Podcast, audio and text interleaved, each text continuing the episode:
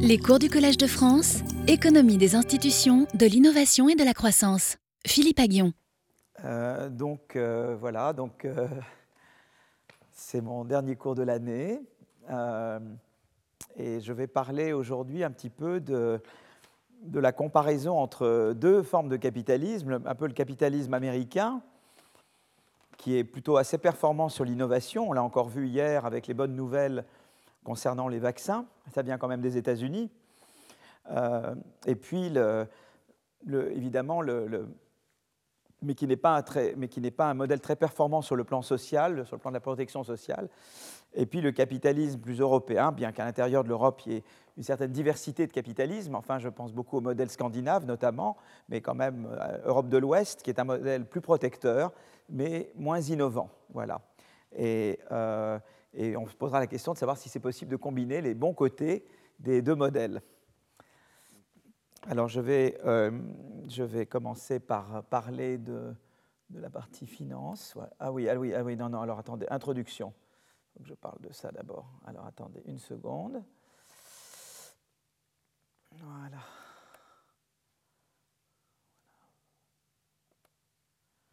Voilà, diaporama. Voilà, donc en fait, si vous voulez, il y a un peu différents types de capitalisme. Il y a ce qu'on pourrait appeler un peu le modèle US, qui est un modèle avec euh, taux de chômage en moyenne faible, euh, mais malheureusement la couverture santé est très incomplète et le risque de pauvreté est élevé. Euh, vous avez le modèle allemand, qui est avec taux de chômage faible, mais vous avez une couverture santé complète, exhaustive.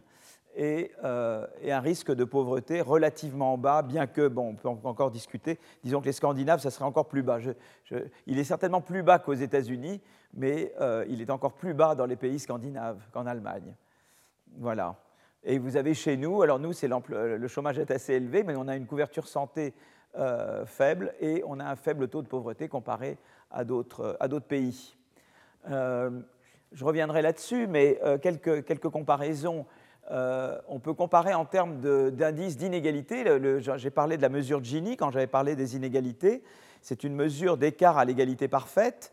Et euh, plus elle est proche de 1, donc elle est entre 0 et 1, cette mesure, plus elle est proche de 1, plus il y a d'inégalités. Vous voyez qu'aux États-Unis, l'indice est sensiblement au-dessus de ce qu'il est en Allemagne, en Suède, en Norvège, en France, au Danemark. Et voilà, je prends ces pays comme comparaison, Rénan, Scandinave et France. Quoi. Et vous voyez que les États-Unis, c'est sensiblement au-dessus de nous. Je pense que le Canada serait plus proche de nous que des États-Unis. Et le taux de pauvreté euh, eh bien, est également sensiblement supérieur euh, aux, États-Unis à ce qu'il est dans euh, nos pays, France, pays rhénan, pays scandinaves. D'accord? Donc sur tout ce qui est pauvreté, inégalité, on fait mieux que les Américains. D'accord? J'avais aussi mentionné, mais quand j'avais fait le premier cours sur le Covid, mais je fais ce rappel, que, euh, effectivement, euh, quand il y a eu la crise du Covid, le taux de chômage s'est mis à grimper aux États-Unis.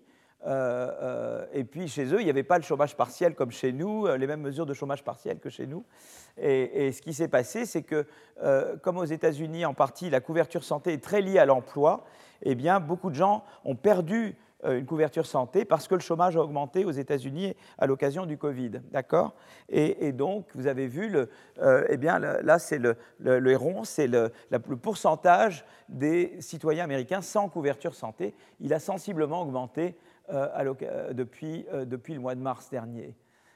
et là, c'est le taux de pauvreté, vous voyez, pareil, donc taux de chômage augmente, et la proportion des gens qui risquent de tomber en pauvreté aux États-Unis euh, a augmenté sensiblement, alors qu'en Allemagne, vous voyez, en Allemagne ici, le taux de couverture santé restait totalement toujours plein, c'est-à-dire que la proportion des gens qui n'ont pas de couverture santé est à zéro et ça reste à zéro, et ce n'est pas le cas aux États-Unis. Et là, si on regarde sur la pauvreté, donc voilà la pauvreté aux États-Unis, euh, en, Allemagne par rapport aux États-Unis, et voilà la pauvreté, elle reste stable, alors qu'elle augmente sensiblement euh, avec le Covid aux États-Unis, d'accord? Par contre, autant les Américains ne sont pas bons pour assurer, et pour, euh, et pour s'attaquer aux inégalités, à la pauvreté, autant ils sont bons euh, sur le, terrain de l'innovation, parce que là, vous voyez, par exemple, si on regarde le nombre de brevets déposés par million d'habitants, vous voyez qu'aux États-Unis, c'est très au-dessus. Les Allemands ne sont pas même pas mauvais, hein, et les Suédois sont pas mal. la France, mais enfin voilà. Et, surtout, ce qui est intéressant, c'est de regarder les brevets les plus cités. Et là, on voit que quand même, euh, l'Allemagne est quand même un peu là, mais c'est quand même les États-Unis dominent dans les brevets les plus cités. C'est quand même les Américains qui dominent. Et, euh, donc, voilà. Donc, ça, c'est un nombre absolu de brevets dans le top, tandis que là, c'est un nombre de brevets par million d'habitants. Hein. Mais quand même, les Américains dominent euh, les Européens, même si on contrôle pour les différences de taille entre les pays. Vous voyez là, par exemple, une autre, ça, c'est les dépôts de brevets, brevets par habitant de la France et d'autres pays. Donc la France, elle est là, mais voyez où se, passe où se trouvent les US et la, Suède. La Suède se débrouille pas mal en termes de nombre de brevets. Évidemment, tout dépend aussi de la qualité des brevets. Et euh, voyez, si on regarde par exemple les brevets en biotech, euh, à nouveau, euh, vous voyez quand même les États-Unis sont, assez élevés, mais là c'est le, total OCDE, donc évidemment le total OCDE, ça comprend les États-Unis également, hein. donc euh, ce n'est pas ça qui est important, c'est la comparaison entre les courbes du bas, et vous voyez que les États-Unis sont au-dessus de l'Europe à 27, et encore on est au-dessus de la Chine.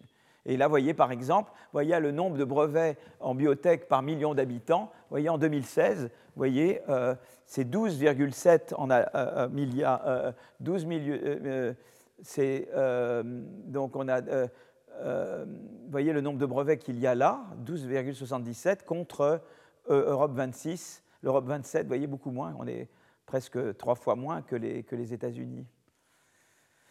Et alors, il n'y a pas de miracle. On regarde, par exemple, ce que dépense, ça, c'est la fameuse BARDA. Vous savez, la BARDA, ça, c'est les, mesures médicales Covid de la BARDA. Donc, les dépenses prévues sont de 11 milliards presque 12 milliards, alors que ce que prévoit au total la somme, euh, la, Commission européenne et la, Banque européenne d'investissement euh, au total, le total fait 4 milliards, et donc alors que la Barda prévoit, elle, 11 milliards. Voyez, donc euh, l'effort est beaucoup plus important que chez nous. D'accord. Donc je voulais juste comme ça vous introduire un petit peu, mais je vais rentrer maintenant plus dans le détail des différences. Donc je vais d'abord essayer de comprendre pourquoi eh l'écosystème d'innovation est meilleur euh, est meilleur aux États-Unis euh, qu'en France. Voilà, donc je commence là. Voilà. Et euh, je vais essayer de comprendre notamment le, financement. Et, eh bien, il y a d'abord la, recherche, ça commence par la recherche fondamentale. Et, la recherche fondamentale, vous voyez par exemple ici, ça, ça vous montre les performances euh, les performances Shanghai. Vous savez, il y a le classement de Shanghai des, meilleures universités. Alors, les indices de Shanghai, on mélange un peu différentes choses, nombre de prix Nobel et publications scientifiques dans les meilleurs journaux, citations, etc. Donc, c'est un peu un indice euh, un peu hybride, mais il donne quand même une idée assez bonne. Et, ça, en fait, ce qu'on fait, c'est que pour un pays donné, on, là, c'est le, top, euh, le top 100. Et la manière dont on fait ça, c'est qu'on regarde les indices de Shanghai. Euh, on, fait, on, dit, voilà, par exemple, la meilleure, université, elle a, elle a 100. Et puis la deuxième, elle a 99, et puis on baisse, d'accord? Donc chaque université a un indice et un classement. Donc le, classé premier, il a 100. Le classé deuxième a 99, et on descend comme ça. Et puis après, je prends un pays et je prends le total des scores obtenus par toutes les universités. D'accord? Et, euh, euh, et, je divise euh, par la population du pays et je compare aux États-Unis que je mets à 100. Vous voyez ce que je veux dire? Donc je fais que les États-Unis, je les mets à 100. Donc si je mets les États-Unis à 100 ici, vous voyez, vous voyez que la France, elle est là. vous voyez que c'est dans le top 100, hein, parce que si je faisais top 50, la France est pratiquement. Maintenant, il y a une université en top 50, c'est Saclay. Mais sinon, il n'y aurait rien du tout. D'accord? Donc top 100, top, top 50 sera encore bien pire. Euh, vous voyez, la France est là, l'Italie est là. Alors c'est intéressant parce que la Suède, pour le top 100, la Suède et la Suisse sont très bons. Donc il n'y a pas que les États-Unis qui sont bons euh, euh, dans le top 100. D'accord? Alors après, il y a des, États américains qui sont particulièrement bons. Le Massachusetts, la Californie, la Pennsylvanie, eux, ils sont très très bons. voilà, donc c'est intéressant de voir que quand même, vous voyez, dans les classements, c'est quand même une bonne idée, ça vous donne une bonne idée des performances des universités. Et la France, elle est quand même pas bien, quoi, voilà. Et il y a d'autres pays en Europe qui sont meilleurs que nous. Alors si vous regardez le top 100, là, la Suède disparaîtrait. Dans le top 50, la Suède disparaîtrait. Par contre, la Suisse resterait. c'est intéressant. Ça vous peut passer je ferai toute une présentation sur les, classements universitaires. Mais ce qui est intéressant, c'est que, euh, euh, donc là, on peut regarder, vous voyez, si on met euh, les 100 meilleurs, je mets les États-Unis à 100, et je vois que je peux voir où est la France. Voilà, donc la France, elle est dans le top 100. Si je regarde le, top 100, je, bah, voyais la France, elle est à, elle est à 15, voyez. Donc, si je mets le top 50, alors dans le top 50, les seuls qui apparaissent, c'est le Royaume-Uni. et puis la Suisse est très là. Voilà, donc eux, ils sont là. Euh, et la Suède n'apparaît vraiment que top 100. Voilà. Mais la France, elle apparaît vraiment, vraiment sérieusement quand j'arrive au top 200 et surtout au top 500. Mais avant, les Français ne sont pas présents. Vous voyez, ça vous donne un peu une idée des, classements Shanghai. Et ce qui est intéressant, c'est qu'on peut établir une relation entre les performances Shanghai et les dépenses d'enseignement supérieur, les dépenses universitaires par milliers d'euros par, euh, voyez, par, étudiant par an. Euh, en France, disons, on est à peu près à 12 000 euh, euros par an par étudiant. Et aux États-Unis, c'est 35 000. Alors bien sûr, beaucoup sont privés, mais même, quand même, ils sont très au-dessus de nous. Donc vous voyez quand même, les États-Unis dépensent beaucoup plus que nous. Ils sont à près de 36 000. Et nous, la France, on était, donc c'est une étude qui avait été faite en 2007, donc on a un peu amélioré. On était là, on est peut-être là maintenant, voyez. Mais, mais vous voyez que si on devait tracer une, une, rate de régression, elle serait essentiellement comme ça, voyez. Donc il y a quand même l'argent est le nerf de la guerre. Voyez, ça, ne, suffit pas, l'argent ne fait pas le bonheur, mais il y contribue. D'accord Et vous voyez, les Suédois sont quand même très bons parce qu'ils dépensent moins que les États-Unis, mais ils sont quand même très très bons. Euh, ils arrivent à, une bonne performance. Là, c'est le classement Shanghai, les 100 premiers. Si c'était les 50 premiers, la Suède là, serait, disparaîtrait. Par contre, le Royaume-Uni serait encore là. Voilà, donc ça c'est le, le, voilà. Donc ça c'est la première chose, c'est qu'il y a, il faut, euh, c'est les dépenses universitaires. Mais il n'y a pas que les dépenses universitaires, c'est qu'il euh, euh, y a également les agences de recherche. Et les agences de recherche, c'est très complémentaire parce qu'en fait, on pourrait croire que si on a des financements universitaires, on n'a pas besoin des agences de recherche. En fait, on a besoin des deux parce que les universités se se font concurrence pour obtenir les bourses. Et quand on sait que les, les, agences sont suffisamment bien financées, c'est une énorme incitation à faire bien. Par exemple, pour avoir le RC, nous, bah, ça nous incite énormément à bien faire. Voyez Et le problème de l'ANR, c'est que l'ANR est tellement pauvre qu'on n'a plus aucune incitation. On a essayé une fois l'ANR, on s'est fait rétamer parce qu'en fait, ils n'avaient pas d'argent. Au lieu de nous dire on n'a pas d'argent. Euh, et donc, plus personne ne soumet à l'ANR parce qu'on sait que pour des mauvaises raisons, on ne va pas être retenu parce que simplement, ils n'ont pas d'argent. Donc euh, voilà. Et, donc c'est intéressant parce que en fait, on se rend compte dans, une étude que nous avons faite euh, qui est mentionnée dans le livre avec euh, De Watripon, Oxby, Mascolel et Sapir, on montre une complémentarité entre, entre en fait financement universitaire et l'accès à des fonds à travers des agences de recherche. les deux sont complémentaires en fait. Et c'est pour ça qu'aux États-Unis, vous avez non seulement des universités très bien financées, mais vous avez également euh, eh la National Science Foundation, qui est la, super ANR. Le RC, en fait, s'est inspiré de la National Science Foundation et qui finance beaucoup de projets et ça, aide énormément. Mais il n'y a pas que la National Science Foundation. Par exemple, en, biologie, vous avez aussi la National Institute of Health, qui également est une source formidable de projets. Et il y a également le HMMI. Alors là, c'est un truc encore, encore au-dessus, mais ça vient de mécénat. Alors là, vous avez en plus quelque chose qui est très développé aux États-Unis et qui est quasiment inexistant chez, enfin, chez nous. On en a un peu des mécènes. On ne va pas cracher dans la soupe. Nous-mêmes nous, avons bénéficié de la générosité de mécènes, mais c'est beaucoup moins développé euh, que euh, beaucoup moins développé que qu'aux États-Unis. Donc en gros, si vous voulez, vous voulez encourager de la recherche très innovante, d'accord? Et vous voulez surtout euh, euh, euh, ne pas punir les mauvaises performances au début. Quand vous faites une, recherche d'exploration, vous avez beaucoup de chances de vous planter. Et, donc, vous pouvez avoir une recherche qui est très audacieuse d'exploration ou une recherche plutôt d'exploitation. J'exploite des lignes existantes. Eh bien, on voudrait encourager les gens non seulement à faire de la recherche, mais à faire de la recherche très innovante pour arriver à des innovations cuniennes, des innovations qui soient fondamentales. Et, pour ça, ça veut dire qu'on va se casser, on va se casser les, dents beaucoup de fois avant d'arriver à quelque chose. Donc il faut que vous trouviez des, fonds de recherche qui vous soutiennent dans des efforts euh, euh, qui, montrent une tolérance à l'échec précoce et qui récompensent le succès à long terme. Voilà. Et, euh, en fait, si vous voulez, eh bien, il y a le, par exemple, pour ce qui est de la biologie, le NIH, c'est intéressant, mais en fait, euh, il y a mieux que le NIH, il y a quelque chose de, complémentaire, qui est le Howard Hughes Medical Investigator Program, le HHMI Program. Et, ça, c'est un programme donc, qui est financé par des mécènes, aux États, par une fondation, en fait, euh, aux États-Unis. Euh, et, en fait, la manière dont ça, donc j'arrive à ça, Donc, qu'est-ce que c'est que cette... Euh, euh, eh bien, cette Howard Hughes Medical Institute, c'est la plus importante source de financement privé de recherche académique biomédicale aux États-Unis. La Fondation sélectionne des jeunes chercheurs scientifiques susceptibles de faire des découvertes fondamentales qui repoussent les limites de la science. Au total, 73 scientifiques ont été sélectionnés par ce programme sur les trois années 93, 94, 95. Contrairement à la National Science Foundation ou le National Institute of Health, la fondation HHMI parie sur des personnes plutôt que sur des projets. En outre, tandis que la NSF ou le NIH ne financent que des projets que pour une durée de trois ans, avec grande incertitude sur le renouvellement, nous-mêmes, nous avons cinq ans, mais on n'a aucune idée si on va être renouvelé. Hein, euh, la fondation HHMI finance la plupart de ses chercheurs pendant au moins cinq années, mais en fait souvent renouvelle. Et, voilà. Et, c'est très intéressant. D'abord, euh, euh, on va voir les résultats de cette, de cette. Donc, ce que j'ai mis là, c'est une source privée de financement, sélection de jeunes scientifiques à très haut potentiel et financement de leurs projets, source majeure de financement pour les scientifiques sélectionnés. L'idée, repousser les limites de la science, centrée sur les personnes, renouvellement tous les cinq ans, mais premier examen plutôt laxiste. D'accord, donc ça c'est le, ça, le, ça, le truc. Donc, voilà, je vous décris un petit peu.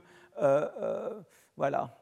Donc, euh, donc, en fait, on va, ce qu'on va faire, c'est qu'on voulait voir un peu l'effet sur, le, l'effet sur la recherche. Alors, évidemment, le problème, toujours, quand on veut évaluer ça économétriquement, c'est qu'il y a ce qu'on appelle un effet de sélection, puisqu'en général, ceux qui sont sélectionnés tendent à être meilleurs que les autres. Donc, on ne peut pas savoir si c'est parce qu'ils ont eu les fonds ou simplement parce qu'on a sélectionné des gens qui étaient meilleurs.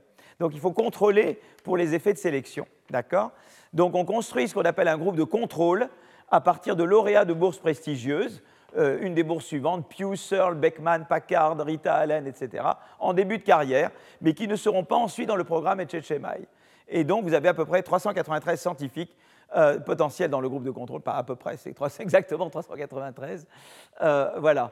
Et donc l'idée est donc, donc on va constituer un groupe qui est équivalent aux 73 scientifiques sélectionnés. On suit l'évolution. Et vous voyez que le groupe de contrôle, euh, le groupe de contrôle, eh bien, euh, euh, il est, il, vous voyez, il se passe rien, quoi. À partir de la moment où on reçoit la bourse, donc ça c'est l'année d'obtention de la bourse, et vous voyez que le groupe, le groupe de, traitement, qui est ceux qui reçoivent la bourse HMMI, évidemment, ben on va voir tout de suite que les publications vont grimper. Alors évidemment, ça ne grimpe pas immédiatement parce qu'il faut le temps de faire la recherche, hein. on le sait bien nous-mêmes, euh, mais vous voyez qu'il y a vraiment un effet, et là, on a vraiment pris, comme on a pris un groupe de contrôle de personnes qui avaient des caractéristiques identiques à ceux qui ont été sélectionnés, c'est vraiment l'effet de la bourse elle-même que l'on capture et pas l'effet de sélection. Et on voit qu'il y a un effet, un effet très important. Euh, euh, alors je reviens là. Donc on voit bien, avant la mise en place du financement de la courbe en trait plein et en trait pointillé sont très proches. Les scientifiques non récipiendaires sélectionnés sont donc bien comparables aux récipiendaires. Ça veut bien dire qu'on a bien fait notre procédure de, groupe de contrôle. c'est une manière. Hein. donc on voit bien qu'il n'y a pas de différence avant. D'accord Cependant, les deux courbes se séparent à partir de, la date du financement. Les estimations indiquent que le taux de publication augmente en moyenne de 39% pour les récipiendaires par rapport aux non récipiendaires du HHMI. D'accord? Voilà. Et en fait, ils ont produit plein de prix Nobel. Enfin, il y a eu beaucoup de prix Nobel ont été des gens qui ont été Voilà. On voit les publications. Et là, on voit, là, c'est les publications dans le top 5%. Et là, on voit vraiment le groupe de contrôle et le groupe de. Donc, ce n'est pas juste qu'ils publient plus, c'est qu'ils publient plus de, de, très bonnes publications d'innovation importantes. Voilà. Donc, en fait, l'évolution de publications dans le top 5, voilà, on voit que les courbes sont presque confondues avant la mise en place, mais on observe une forte hausse des résultats pour les scientifiques HHMI. Voilà, donc c'est ce que je disais tout à l'heure. Voilà. Très bien. Donc voilà. Donc ça, c'est donc voilà. Donc ça, ça montre que euh, donc ce n'est pas une critique du NIH, vous voyez. Donc euh, voilà, c'est important d'avoir le NIH, c'est important d'avoir le, NSF, mais en, plus, le mécénat a joué un rôle très important pour créer des institutions du, type HHMI qui ont, qui ont, favorisé vraiment des, des recherches très audacieuses et euh, où il faut vraiment des moyens importants. Donc ça, c'est la première chose euh, euh, que les Américains ont. Ils ont de très bonnes universités, ils ont une NSF qui marche bien, un NIH qui marche bien, et en plus du mécénat, qui notamment se traduit par du financement de la recherche risquée, on parie sur des personnes. Voilà. Ça, c'est très important. Alors, il y a une autre chose qu'ont les États-Unis, c'est en fait là, le capital risque. Alors, le capital risque, Ça, c'est tout un truc. Qu'est-ce que c'est que le capital risque? Le capital risque, ça veut dire que voilà, je vais prendre euh, les personnes qui sont là, je vais prendre euh, euh, Raphaël, puis je prendrai Emma après. Donc je prends Raphaël. Dis voilà, Raphaël, vous avez un projet innovant, et, mais vous n'avez pas d'argent pour le financer. Et c'est un projet pour, pour, faire vraiment une innovation concrète. Quoi. Et donc il y aurait plusieurs moyens pour vous de, de vous financer. Un moyen, ça serait de dire que moi, je, prends, je, deviens actionnaire chez vous sans vote, et vous avez tous les droits. Ça, ça ne me donne pas assez de garantie, parce que euh, euh, peut-être vous ferez des, grosses bêtises, je ne veux pas vous faire des grosses bêtises au début. Je, ne sais pas qui vous êtes, et je ne voudrais pas faire ça. Il y a une autre manière, c'est que vous prenez un emprunt à la banque. L'emprunt, ça veut dire que vous, devez payer un fixe, d'accord? Et tant que vous n'allez pas en faillite mais vous êtes quand même très risqué. Et en général, vous, faites un emprunt, en général, vous n'avez pas beaucoup de collatéral. Vous savez, il y a ce qu'on appelle le collatéral ou des gages. En général, quand on fait un emprunt, c'est bien de pouvoir gager sur des bâtiments, sur des machines, sur des... mais les, investissements très innovants, on n'a pas grand-chose sur quoi gager. Et, donc, euh, euh, vous aurez du mal à vous financer par dette également, parce que Quelqu'un qui vous finance veut dire, écoutez, moi je me prends tous les risques quand même. Et puis si ça va bien, c'est vous qui prenez tous les, tous les gains, en plus, juste à moins ce que, vous, ce, que vous, ce que vous devez me repayer. Vous voyez ce que je veux dire? Donc quand vous allez bien, vous me repayez quelque chose de fixe, mais quand vous n'allez pas bien, c'est moi, finalement, c'est moi qui vais payer. quoi. D'accord? Donc euh, quand j'ai un projet euh, très innovant, eh bien, c'est pas optimal de le financer par, de la, par un contrat de dette, vous voyez, d'emprunt bancaire n'est pas optimal de le financer par des, euh, par des actions sans vote. Et en fait, l'idéal, c'est de faire du capital risque. Qu'est-ce que c'est que de capital risque? Le capital risque, c'est-à-dire qu'il y aura quelqu'un qui s'appelle un venture capitaliste, un capital risqueur. Qu'est-ce que fait le capital risqueur? Eh bien, il va vous dire, écoutez, moi, je vais vous financer. Euh, mais je veux deux choses. D'abord, je veux contrôler un peu ce que vous faites je veux avoir un droit de veto. Par exemple, si vous, je veux avoir la possibilité de stopper des trucs que je juge trop risqués pour moi. Parce que sinon, je prends trop de risques moi-même. D'accord? Je veux donc avoir du droit de contrôle. Et puis, je veux aussi avoir une part si ça va très bien. Voyez? Je ne veux pas juste vous payer un fixe. Je voudrais être au pourcentage un peu. Vous voyez ce que je veux dire? Donc, en gros, le capital risque, c'est un arrangement où à la fois euh, euh, les revenus et les droits de contrôle sont partagés entre l'entrepreneur et son financier, et le venture capitaliste. Et c'est ça l'idée du capital risque. Comme ça, le capital risque, il dit, ben, si tu deviens très riche, moi j'en ai une part pour moi, et je peux aussi contrôler un peu. quoi. D'accord? Donc, donc, voilà, donc ça c'est le, le, le, euh, la meilleure manière de, euh, la meilleure manière de le faire. Euh, je veux passer un petit peu tout ça sur le dette et tout ça. Donc voilà, donc donc le venture capitalist est un investisseur qui fournit du financement par action à une petite et jeune entreprise, une start-up, typiquement une entreprise innovante, sans fonds propres. Euh, et, bien évidemment, et bien en fait, ce qui va se passer, c'est que euh, euh, je serai prêt. La manière dont ça se passera, c'est que en fait, je veux avoir du contrôle parce que si par exemple tu avais des machines ou de la richesse personnelle, au cas où tu vas en faillite, eh bien je, je, c'est pas grave que je n'ai pas le contrôle, parce que je peux mettre la main sur ces actifs. Mais si vous n'avez pas de machines et de, biens personnels que vous pouvez gager, à ce moment-là, j'ai besoin de droit de contrôle. D'accord? Donc cette théorie, elle dit, quoi? C'est-à-dire que la théorie, c'est de dire que quelque part, eh bien, euh, euh, les actifs financiers, ils allouent à la fois le contrôle et le partage des revenus. Vous n'avez pas de, biens, de, de machines, euh, vous prenez des investissements très risqués, c'est plus facile pour vous de vous financer si le financier, il a une partie des bénéfices et il partage les droits de contrôle avec vous pour empêcher que vous fassiez des trucs qui le feraient perdre trop.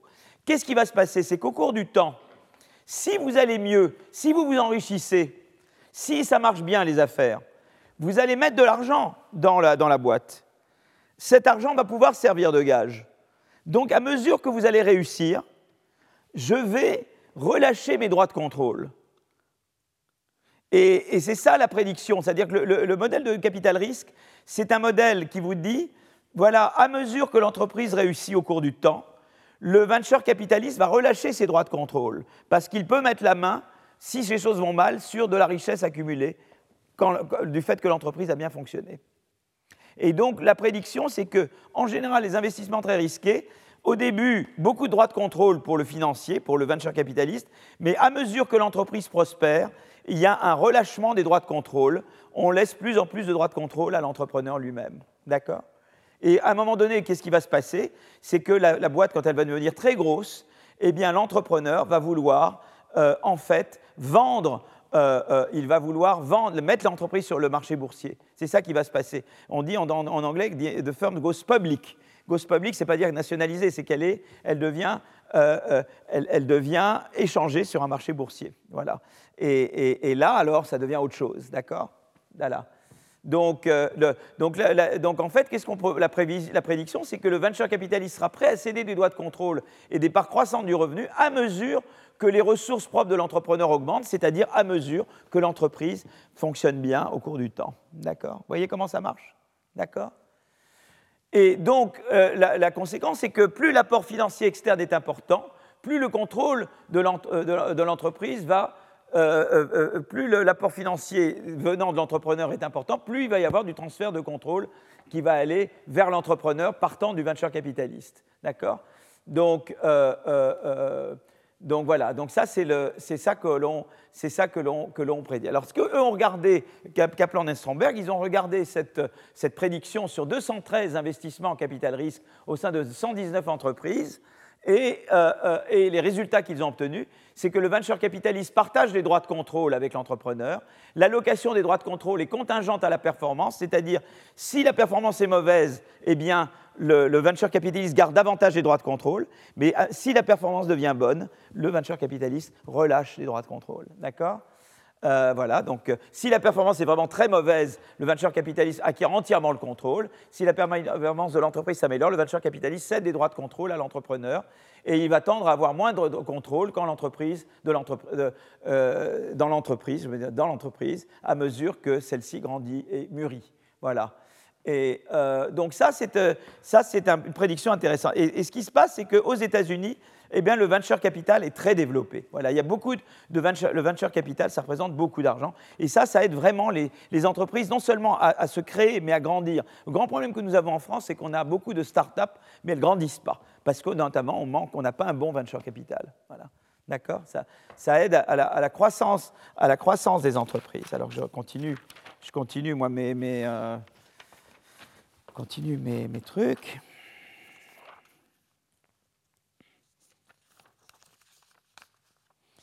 Alors, une étude récente souligne l'importance du capital risque dans le financement des entreprises, innovantes aux États-Unis. voyez Et ce qui est intéressant, c'est que euh, euh, donc c'est une étude par Axigit et co-auteurs, et euh, en fait, il montre d'abord que le financement par capital risque se concentre véritablement sur les entreprises naissantes. Ça, c'est très intéressant. C'est que 42% des entreprises américaines financées par le capital risque le sont dans l'année même où elles commencent à embaucher. 15% des entreprises financées par capital risque le sont avant même d'embaucher.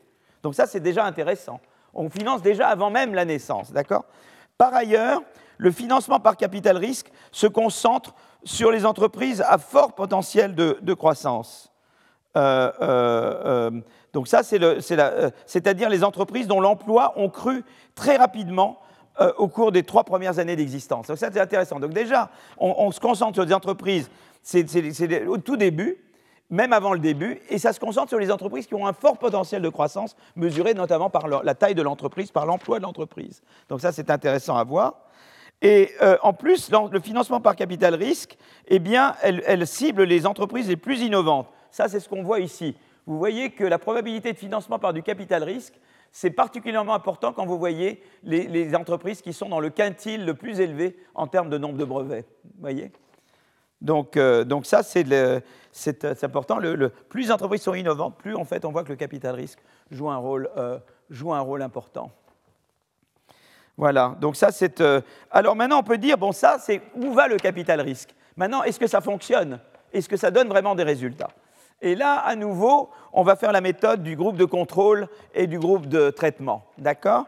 Donc, ça, c'est toujours Oufouk et ses co-auteurs. Donc, on compare l'évolution de l'emploi total et de l'activité d'innovation. Donc, emploi total, c'est là, et activité d'innovation, c'est là. D'accord? Euh, euh, Pour des entreprises financées par capital risque, c'est les courbes continues, et des entreprises qui sont identiques, mais qui ne sont pas financés par capital risque. Donc on crée à nouveau un groupe de contrôle, d'accord? Et, et, il apparaît clairement d'abord que eh bien, les entreprises, que à la fois ici l'emploi eh bien, en, termes de taille, les entreprises qui reçoivent du capital risque, elles se mettent à augmenter beaucoup plus vite après. Vous voyez, regardez l'emploi là, pas qu'il il se détache de, cette courbe et il, commence à augmenter plus vite. Mais on voit également que l'innovation dans ces entreprises se met à augmenter beaucoup plus vite. Voyez? Donc, euh, les entreprises qui bénéficient de capital risque, elles ont nettement plus de chances de grandir en taille et d'accroître leur, capacité, euh, leur activité d'innovation. Donc, ça reflète à la fois la compétence des capital risqueurs pour sélectionner euh, les entreprises à fort potentiel d'innovation, mais c'est également, ils ont le potentiel de les guider. Donc ils font deux choses, ils les sélectionnent, mais ils les guident. Donc ça, c'est intéressant. On voit vraiment, c'est ça que ça fait apparaître. Ils sont bons à sélectionner et ils sont bons à guider après pour qu'ils fassent mieux. D'accord? Alors là, on avait eu, euh, sur le capital risque en France, on avait eu Ghislaine Ketani, que vous aviez connu certainement, qui venait au cours ici, et euh, et elle avait, dans sa thèse, identifié les principales différences entre les activités de capital risque en France et aux États-Unis. D'abord, il y a le profil des capital risqueurs. Aux États-Unis, le capital risqueur typique a le plus souvent commencé comme entrepreneur innovant lui-même ou elle-même, d'accord? Et c'est donc lui-même, à l'époque, financé par du capital risque. La voie royale est donc celle qui conduit l'entrepreneur à mettre son entreprise. Donc je, grandis mon entreprise, j'ai un capital risqueur, donc Raphaël, grandis ton entreprise, tu mets, l'entreprise euh, en bourse, donc du coup, une fois que tu as vendu l'entreprise, tu l'as mis en bourse, tu deviens venture capitaliste avec d'autres entreprises. Et là, à ce moment-là, Raphaël va aller voir Emma, qui démarre une entreprise, et voilà, et ça continue. Et Emma, quand elle sera mise son entreprise en bourse, elle va voir Maxime, et voilà, et c'est ça le, cycle de, hein, le cycle vertueux, d'accord? Et euh, donc, en fait, l'entrepreneur utilise le produit de sa vente en bourse pour se convertir en capital risqueur. Sa propre expérience comme entrepreneur lui aura permis de développer l'expertise et le savoir-faire nécessaires à la sélection des projets les plus prometteurs et au rôle de guide des nouveaux entrepreneurs porteurs de ces projets. Ce sont ces capital risqueurs au profil particulier d'entrepreneurs passionnés de création d'entreprises qui investissent leur patrimoine personnel et aident au développement de start-up. C'est eux qu'on désigne sous le nom de business angels, d'investisseurs providentiels. En revanche, en France, le capital risqueur est le plus souvent un financier qui a fait carrière dans la banque ou l'assurance et qui par conséquent ne dispose ni de la pratique entrepreneuriale ni du savoir technologique nécessaire pour guider la start-up. Ça explique pourquoi en partie, en 2009, les capital risqueurs français n'ont investi que 353 millions d'euros dans les jeunes entreprises innovantes contre 4,5 milliards d'euros aux États-Unis. D'accord C'est intéressant. Moi, de toute façon, je me souviens parce que quand j'étais à Harvard, de temps en temps, on dînait avec le consul de France et le consul nous expliquait que son activité principale, c'était d'accueillir des entrepreneurs français qui n'arrivaient plus à croître en France et qui venaient se euh, taper à la porte et dire comment vous pouvez conseiller nous, mettez-nous en contact avec des venture capitalistes pour continuer de croître grâce aux fonds américains. D'accord? Alors maintenant, il y a, euh, euh, euh, donc, il y a maintenant il y a une chose aussi qui est très intéressante, qui fait que le capital risque marche mieux. D'abord, là, c'est que le profil des capital risqueurs est différent. Mais il y a autre chose. Il y a également autre chose qui fait que le capital risque marche mieux aux États-Unis qu'en France. C'est que les marchés boursiers sont beaucoup plus développés aux États-Unis, ce qui conduit à rémunérer davantage les capital risqueurs. Le capital risqueur, il va avoir une part au moment de la vente. Mais comme il y a un marché boursier beaucoup plus développé, bah, il y a beaucoup plus d'incitation à se mettre là-dedans, parce qu'à l'arrivée, ça va payer beaucoup mieux. Et puis il y a autre chose également, c'est qu'il y a ce qu'on appelle les investisseurs institutionnels. Les investisseurs institutionnels, c'est les fonds mutuels, les fonds de pension, c'est ça les, fonds, euh, les investisseurs institutionnels. Et ils jouent un rôle très important aux États-Unis euh, euh, euh, dans l'innovation, en fait. Ils participent, en fait, même au financement du capital risque. Donc, donc ils ont plusieurs rôles. Donc déjà, un, avantage, c'est que souvent les, les capital risqueurs se refinancent auprès des investisseurs institutionnels. Mais on en a beaucoup moins chez nous. D'accord mais l'autre chose, c'est que directement, les investisseurs institutionnels s'impliquent dans l'innovation des entreprises, et c'est ce que je vais montrer maintenant. Donc maintenant, je passe aux investisseurs. C'est un autre étage de la fusée. C'est l'investisseur institutionnel. D'accord innovation et investissement institutionnel.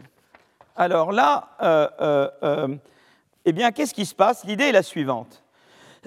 C'est la théorie des carrières concerns.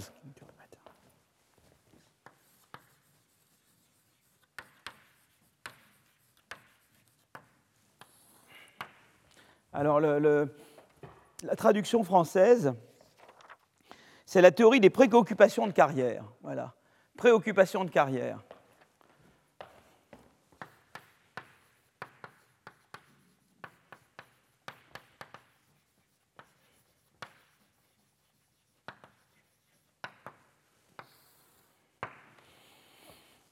L'idée est la suivante. L'idée, c'est quoi? L'idée, c'est qu'en fait, vous avez le dirigeant d'une entreprise.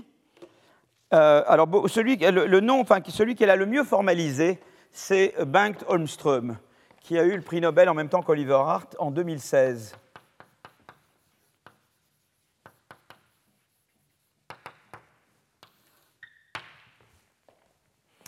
Et quelle est cette théorie? La théorie est la suivante. Vous avez un dirigeant d'entreprise le dirigeant d'entreprise, il veut signaler sa compétence de façon à sécuriser sa position dans l'entreprise et accroître sa réputation, donc son prix. Donc en fait, si vous voulez, l'idée c'est que ma performance, elle dépend en partie de, mes décisions et de, ma et de mon habilité.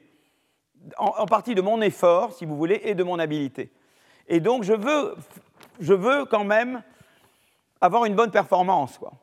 Disons de mon effort, ça sera mon effort, mon habilité et de la chance peut-être, d'accord? Et en fait, le marché, va observer la performance, qui est un peu un mélange des deux, un mélange de tout ça. La performance, c'est un résultat de votre capacité, de votre effort et, de, chance également, d'accord? Et c'est ça que le marché observe. Mais moi, qu'est-ce que je veux? Je veux que je veux faire bonne impression. Je veux, euh, pour, améliorer la réputation, que ça veut dire améliorer la réputation, c'est améliorer la probabilité que les gens vont mettre que je suis quelqu'un de capable voyez, les gens, ils observent une performance. La performance, elle reflète à la fois l'effort, la, capacité et, de la chance. Mais c'est évident que si je produis une bonne performance, les gens vont mettre davantage de probabilité sur le fait qu'un poids plus grand, sur le, sur le fait que je suis très capable. Et du coup, ma valeur de marché va augmenter. Et du coup, je pourrais me vendre mieux, moi, manager, sur le marché des managers. voyez? D'accord? Donc, c'est l'idée de la réputation. Et euh, le problème, un petit peu, c'est le suivant c'est que les managers peuvent vouloir, euh, en fait, euh, pas vouloir prendre de risques parce qu'ils ont peur que ça leur fasse courir trop de risques à leur réputation. Voilà le problème. C'est qu'il y a un problème de, où les managers ne veulent pas prendre trop de risques parce qu'ils ont peur. Ils ont peur s'ils se mettent dans un projet trop risqué. C'est ça être innovant. Innovant, c'est choisir un projet très risqué. Un projet très risqué peut avoir une... C'est indépendamment de ma volonté, c'est très risqué. Donc, j'ai peut-être une chance importante que ça se plante. Et là, du coup, le, euh, ma réputation va être dévalorisée. Tu comprends? Donc, il y a la, préoccupation de carrière pousse à un certain conservatisme. Vous voyez, parce que vous avez peur de vous planter et que si vous vous plantez, vraiment, vous allez vous dévaloriser. Votre réputation sera euh, dévaluée. D'accord? Donc, euh, et donc, donc, du coup, quand on est dans un monde comme celui-là, le dirigeant hésitera à se lancer dans un projet disruptif parce qu'un tel projet tend à être plus risqué, avec une probabilité d'échec plus grande. Et donc, et il hésitera d'autant plus qu'il est averse au risque et craint de perdre son emploi et sa réputation sur le marché des managers. D'accord? Donc, qu'est-ce que fait maintenant l'investisseur institutionnel? Ben, L'investisseur institutionnel, il s'implique dans l'entreprise. Et il, ce qu'il fait, en fait, c'est que, eh bien, l'investisseur institutionnel, ce qu'il fait en fait, c'est que, euh, eh bien, il, peut directement acquérir d'informations sur le niveau de compétence. S'il est suffisamment impliqué, s'il a pris une part assez importante, il peut lui-même trouver, il peut lui-même faire des recherches sur la compétence de la personne. Ou faire par ailleurs, ne pas regarder que les profits, mais regarder directement la compétence de la personne, d'accord? Euh, euh, seulement, c'est un processus évidemment coûteux d'acquisition d'informations. Donc, des managers, euh, Maxime, moi je suis investisseur institutionnel, coûte c'est coûteux que j'acquière de l'information sur, sur, sur, toi. Mais si j'ai suffisamment de parts dans l'entreprise, si je suis suffisamment impliqué dans le. Là, ça vaut le coup de, payer ce coût d'acquisition d'informations. D'accord? Donc, et alors, pourquoi, quel est l'intérêt d'acquérir cette information? C'est qu'à ce moment-là, je te protège contre de la malchance. Tu vois Si je sais que tu es bien, si j'ai acquis la conviction que tu es bon, tu es protégé contre les aléas. Euh, de, si le projet est très risqué et qu'il se plante, c'est pas grave, parce que moi je peux dire, mais moi je sais qu'il est bon. Parce que par ailleurs, j'ai fait des recherches sur la, compétence de Maxime. Et donc je, je t'isole, si je te protège contre, si tu veux, les effets réputationnels d'une mauvaise performance. C'est ça que fait l'investisseur institutionnel. Et comme il fait ça, il encourage des, des managers de grandes entreprises à innover davantage. Vous comprenez? Parce que l'investisseur institutionnel, par lui-même, va trouver de l'information. Et donc, il va se dire, moi, je ne veux pas savoir la performance. J'ai mon, truc direct. Je sais ce que tu vaux. Et donc, tu, gardes ton boulot. Tu ne vas pas perdre parce que je suis là. Et ça, ça incite énormément à l'innovation. C'est très curieux parce que on avait commencé cette recherche avec Van et Zingales, pensant que les investisseurs institutionnels étaient très, short-termistes court-termistes, et que du coup, là où ils étaient, il y aurait moins d'innovation. Et on a trouvé que là où ils étaient, il y en avait plus. Et on est venu à cette théorie petit à petit. On ne l'avait pas dans la tête au début. C'est parce qu'on a, de, fil en aiguille, on est arrivé à cette explication. Parce qu'il y avait d'autres explications possibles, mais elles ne tenaient pas. Par exemple, une autre, c'est de dire le manager est paresseux, il veut, veut surtout pas tellement gagner de l'argent, il veut euh, faire le minimum mais survivre. Et moi, je suis là pour, lui dire, comme whip, quoi, pour lui dire non, tu travailles plus dur. Mais cette théorie ne marche pas, je vais vous montrer pourquoi. Pourquoi cette théorie-là n'est pas. Ça aurait pu être une autre explication du rôle des investisseurs institutionnels, mais elle ne fonctionne pas. Elle ne fonctionne pas. Alors donc d'abord, voilà, ça c'est la croissance de la part des capitaux des entreprises cotées en bourse possédées par des investisseurs institutionnels. Donc c'est vraiment un phénomène en pleine, en pleine, expansion, les investisseurs institutionnels aux États-Unis. Et euh, euh, euh, et donc, nous, on pensait que ça pouvait mener au court-termisme, et on, s'est rendu compte que non. Donc, on a utilisé des données de brevets, on a des données sur la part des investisseurs institutionnels dans les entreprises, on a un échantillon de 803 entreprises sur la période 91-99. On regarde le modèle, c'est des, brevets, donc ça c'est notre mesure d'innovation, comptage de brevets, et, et on, a, et on, s'est régressé sur la, part de proportion du capital possédé par les investisseurs institutionnels la période d'avant, d'accord, et puis des contrôles, etc.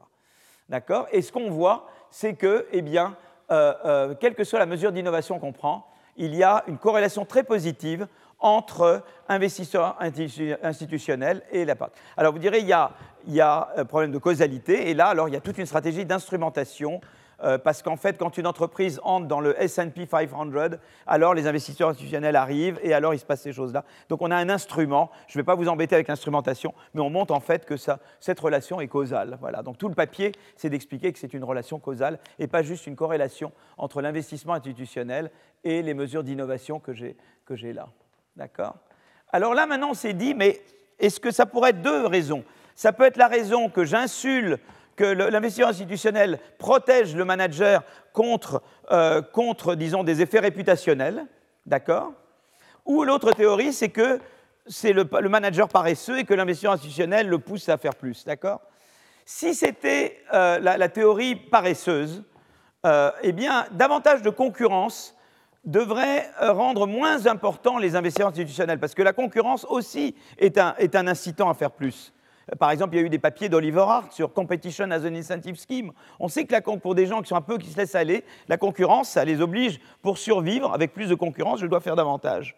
Donc, si c'était le cas que, que ce soit la, théorie du, manager paresseux, plus il y aurait de concurrence, moins le rôle des investisseurs institutionnels serait important pour l'innovation, puisqu'il y aurait substituabilité entre les investisseurs institutionnels et la concurrence. Par contre, dans mon histoire à moi, c'est le contraire, parce que dans l'histoire que j'ai racontée avant, la concurrence augmente le risque. Si je me plante, je me plante encore plus, parce que les autres ne sont pas plantés. Donc la concurrence augmente le risque d'un investissement innovant, et donc il accroît le rôle de l'investissement institutionnel pour stimuler l'innovation. Et donc, vous voyez, là c'est intéressant, parce qu'on avait une manière de discriminer entre deux explications alternatives, et en fait, ce qu'on trouve, c'est qu'il eh bien, y a bien un effet complémentaire. Vous voyez, vous voyez la, première ligne de la deuxième colonne. Vous voyez qu'il y a une interaction positive entre concurrence et importance de l'investissement institutionnel comme déterminant de l'innovation. Et ça, ça valorise, euh, ça va dans le sens de l'explication que j'ai donnée en termes de, voyez, de préoccupation de carrière, plutôt que la théorie du manager paresseux. D'accord Donc vous voyez là, le low competition, il ne se passe rien. Et vous voyez qu'en high competition, eh bien, dans les secteurs à haute concurrence, c'est là que vraiment l'investissement institutionnel a beaucoup plus de rôle. Donc ça, c'était déjà un, premier indice.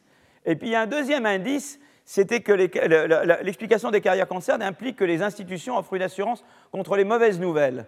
Et là, on utilise un peu les données sur les départs des PDG, et on se rend compte en fait que, eh bien, euh, euh, euh, plus la part plus la part des investisseurs institutionnels est importante, si vous voulez, que eh euh, ça protège en fait, ça protège, alors là comment je vois, share visionnal honneur et profit, vous voyez que euh, eh bien, si j'avais moins de profit, donc moins de profit, vous voyez là, donc j'ai, donc voir tout ça en négatif, donc moins de profit, ça veut dire plus de chances d'être viré, d'accord? J'ai plus de, moins de profit, plus de chances d'être viré, mais moins, là ça deviendrait un moins, moins si j'ai un investisseur institutionnel. C'est comme ça qu'il faut le lire. Moins de profit veut dire que j'ai plus de chances d'être viré, mais moins si j'ai plus d'investissement professionnel, parce que l'investisseur professionnel me protège contre l'effet négatif de la mauvaise performance profit sur le. Vous voyez, fait que je, serai moins viré à cause de mauvaise performance de profit. Parce que l'investisseur institutionnel sait ce que je vaux par ailleurs. Voyez Donc les mauvaises nouvelles sont moins graves, quoi. Donc voilà, donc ça c'est également dans le sens de, dans le sens de l'explication qui était là. Donc euh, voilà. Donc voilà, donc ça, ça termine. Donc ça, c'est, donc vous voyez déjà aux États-Unis, qu'est-ce qu'ils ont? Ils ont euh, des universités très financées, ils ont des agences de recherche, ils ont des mécénats, ils ont euh, du, capital risque beaucoup plus que chez nous, ils ont des investisseurs institutionnels beaucoup plus que chez nous. Et donc voilà, ça fait beaucoup. Hein donc voilà, voilà l'écosystème, voyez. Et, donc ça fait déjà énormément de choses, où on a beaucoup, des marges énormément. Au niveau européen, on pourrait développer un écosystème d'innovation qui soit plus proche de celui aux États-Unis. D'accord. Alors je voulais quand même dire un mot pour terminer sur le rôle du, euh, crédit impôt recherche. Euh, euh, donc il y a un autre, évidemment, d'autres modes. C'est le, financement, c'est le financement par, c'est le financement par l'État. Euh, alors je voulais dire simplement, pour, le terme de poids d'investisseurs institutionnels, euh, euh, eh bien, les actifs des investisseurs institutionnels représentent 145% du PIB aux États-Unis en 2017, contre seulement 10% pour la France. Vous voyez, voyez on est vraiment. Euh, c'est pas du tout les mêmes échelles. Hein. D'accord? Les investisseurs institutionnels américains ont financé les jeunes entreprises innovantes à hauteur de 56 milliards d'euros en 2018 en France, c'était 665 millions euh, d'euros venant des investisseurs institutionnels. Vous voyez, 84 fois moins. Vous voyez, on n'est pas du tout, du tout dans les mêmes échelles. D'accord? Alors, je voudrais maintenant parler de Crédit Impôt Comment l'État peut-il contribuer à financer les activités innovantes des entreprises? Un instrument naturel est celui des incitations fiscales. L'incitation fiscale à la R&D peut prendre la, forme d'un abattement fiscal qui vient réduire le montant des revenus imposables. C'est le dispositif qui prévaut euh, au, Royaume-Uni. Ça peut prendre aussi la forme d'un crédit d'impôt comme en France. D'accord? Donc je vais parler un petit peu du Royaume-Uni. Je vais boire un petit peu en attendant.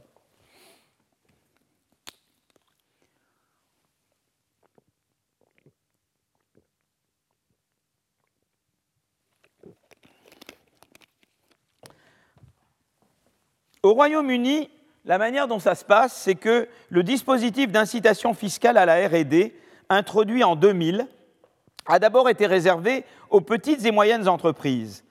En 2002, il a été étendu aux grandes entreprises. Cependant, il est resté très ciblé vers les PME. Jusqu'en 2007, les entreprises ayant moins de 250 employés et un actif inférieur à 43 millions de livres et un chiffre d'affaires euh, inférieur à 50 millions de livres ont bénéficié d'un abattement fiscal sur les dépenses de RD éligibles, plus, généreux que celui des entreprises de taille supérieure. Donc c'était quand même très ciblé sur les petits. Il fallait avoir vraiment, pour que ce soit vraiment avantageux, moins de 250 employés, un actif inférieur à 43 millions de livres et un chiffre d'affaires annuel inférieur à 50 millions de livres. En 2008, le Royaume-Uni a réformé le dispositif en relevant le seuil d'éligibilité pour entrer dans la catégorie PME. Cet abattement s'applique désormais à toutes les entreprises de moins de 500 employés. Euh, donc ils ont un petit peu augmenté. Tu deviens PME, on, élargit un peu ce qu'on considère comme une PME, d'accord? Avec un actif inférieur à 86 millions au lieu de 43 millions et un chiffre d'affaires inférieur à 100 millions. Donc ils ont un peu élargi, vous voyez ce que je veux dire, les conditions. Alors quel est l'effet de cette réforme sur l'innovation? Alors la figure qui est là, elle montre la moyenne des dépenses annuelles en RD entre 2009 et 2011, selon la taille de l'entreprise, mesurée par la valeur de ses actifs, que vous avez là, en abscisse. D'une façon générale, il existe une corrélation positive entre dépenses annuelles de RD et, taille de l'entreprise. Donc en général, les grandes entreprises, elles ont davantage d'actifs, elles peuvent dépenser davantage en RD. Donc on est toujours croissant. Mais vous voyez ce qui se passe là, c'est que ici, ce seuil, c'est le seuil des 86 millions d'euros d'actifs. Et vous voyez que là, boum, c'est le trou d'air, là. Vous voyez ce que je veux dire? C'est comme ça qu'on se rend compte. On fait ce qu'on appelle une regression discontinuity. Tu vois, on fait bang, voilà. Tu vois, donc euh, euh, euh, on voit que l'évolution du nombre annuel de brevets est similaire à celle des dépenses des... Oui, on, constate une discontinuité, alors que la relation entre nombre de brevets déposés et actifs est croissante avant et après le seuil, on constate une chute nette au niveau du seuil. Donc ça montre bien qu'il y avait un effet du dispositif. Tu vois comment on montre? D'accord? Voilà, alors comme on l'a expliqué plus tôt, une caractéristique du système d'innovation, d'incitation publique à l'innovation britannique euh, euh, est qu'il cible les PME. Cela se justifie notamment dans la mesure où ces dernières tendent à avoir une intensité d'innovation plus grande. Ce que j'appelle l'intensité d'innovation, c'est le nombre de brevets par employé, mais également des innovations plus citées. Et ça, c'est les travaux d'Axi Gitker, le, papier d'Axi Gitker, publié 2016. Hein, d'accord?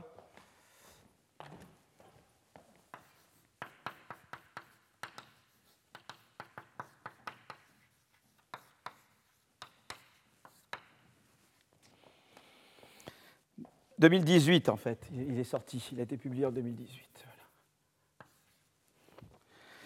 Euh, en fait, on voit d'ailleurs que, regardez, je, euh, alors est-ce que je vois cette figure? Oui, c'est ça. Euh, oui, non, c'est ça. Donc là, je n'ai pas la figure là-dessus. Mais donc, alors, ce qui est intéressant, c'est que, en fait, les innovations, non seulement les, les, petites entreprises, les innovations en général, si vous voulez, les entreprises par nombre d'employés euh, elles, innovent plus, les petites entreprises, mais elles produisent également des innovations plus importantes, plus radicales, plus citées. D'accord? Donc on aimerait vraiment aider les petits, quoi.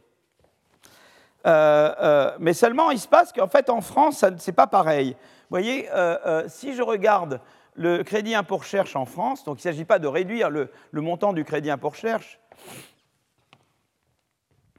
eh bien, en fait, voilà la manière dont ça passe. C'est qu'en France, il y a un système très spécial je pensais que j'avais mis... Euh, euh, vous voyez, regardez, ce qui est très intéressant, c'est que les gros et les, et les SME en France, vous voyez, les, alors j'essaie de regarder, oui, c'est ça. Vous voyez, France, donc là, les, carrés, c'est grande, SME dans les profitables et, les larges, loss-making. Mais regardez dans celles qui profitent.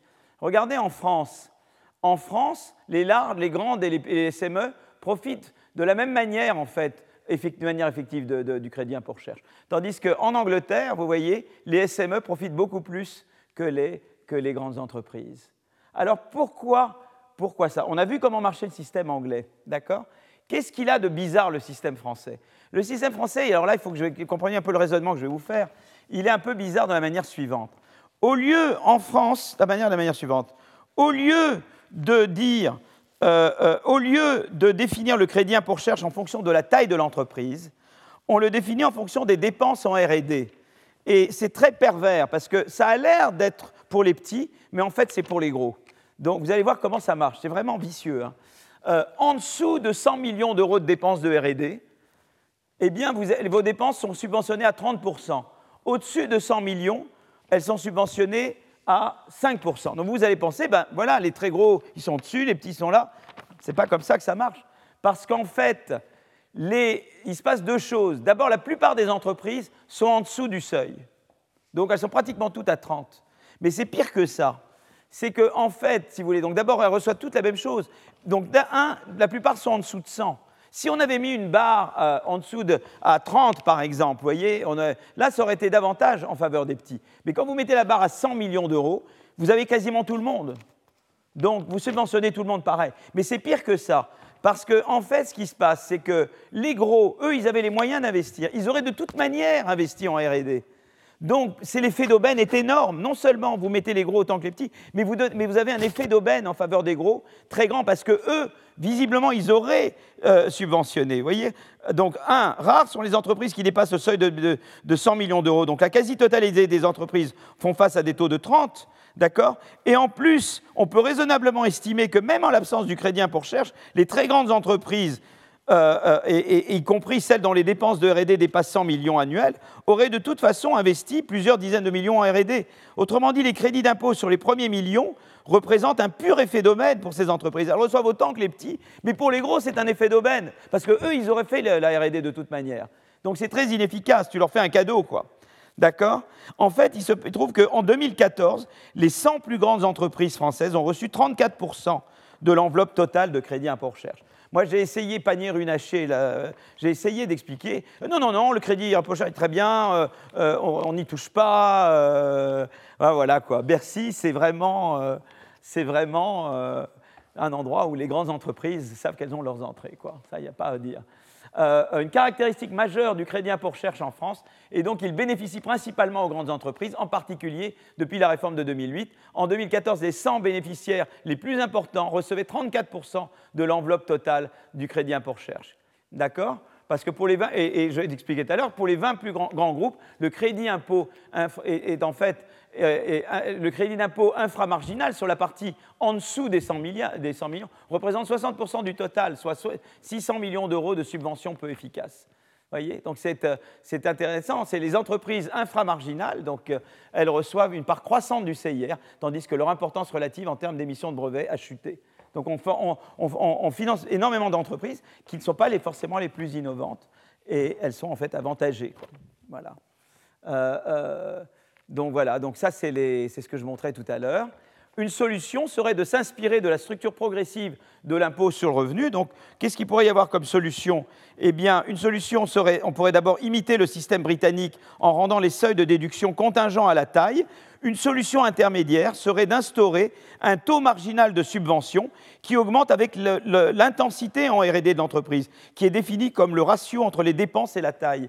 Donc si vous avez une entreprise qui a un ratio dépense-taille très élevé, vous lui donnerez un taux de subvention plus grand. Ça, ça serait déjà une manière de, eh de rééquilibrer un peu les choses. Voilà. Hein. voilà on peut imaginer un taux marginal de subvention qui s'accroît en fonction de l'intensité, défini comme le ratio entre les dépenses en RD et le chiffre d'affaires d'entreprise. Alors le crédit impôt recherche en soi, c'est une très bonne idée. Il s'agit absolument de le réduire, pas du tout. Mais simplement en France, tel qu'il est conçu, il bénéficie beaucoup. Euh, euh, il bénéficie beaucoup aux grandes entreprises, et y compris pour des dépenses qu'elles auraient faites de toute manière. Euh, par exemple, il faut que vous sachiez que dans les banques, ça leur a payé leurs ordinateurs, par exemple. Euh, alors, un argument qui est donné contre, c'est de dire Ah, mais s'il n'avait pas le crédit impôt recherche comme on le fait là, il délocaliserait. Mais tu as des moyens directs d'inciter à ne pas délocaliser. Je veux dire, donc euh, c'est un, un, mauvais instrument pour éviter la délocalisation. C'est surtout certainement pas comme ça qu'il faut faire. Ce n'est pas le but du crédit impôt recherche d'éviter la délocalisation. Voilà, donc je disais tout à l'heure, voyez, euh, voyez en termes de nombre de brevets par employé, voyez, les petites, les petites entreprises font beaucoup plus. Et euh, voilà, donc ça c'est ça c'est en termes de centiles de taille des entreprises, et ça c'est en termes de nombre moyen d'employés. Voyez, on regarde, en tout cas, plus les entreprises, euh, euh, voyez, plus les, ben non, non c'est ça, France c'est ici et États-Unis c'est là. C'est-à-dire qu'en général, et que ce soit en France ou aux États-Unis, c'est ça, ce sont les petites entreprises qui, par employé, brevettent plus. Donc il y a vraiment une justification à, restructurer le crédit impôt recherche pour le rendre davantage ciblé sur les, petites entreprises. Voilà. Vous voyez, donc j'ai tout à l'heure, le taux de subvention sur les dépenses de RD, ben, euh, vous voyez, France, c'est pareil, et Royaume-Uni, on subventionne beaucoup plus euh, les PME que les grandes entreprises. Voilà ce que je voulais dire sur la partie financement. Et maintenant, j'arrive à la partie, euh, j'arrive à la partie santé. Donc j'arrive là, là j'ai parlé de la partie où les Américains sont meilleurs que nous, et je vais passer maintenant à la partie où ils sont beaucoup moins bons que nous. Donc la partie santé.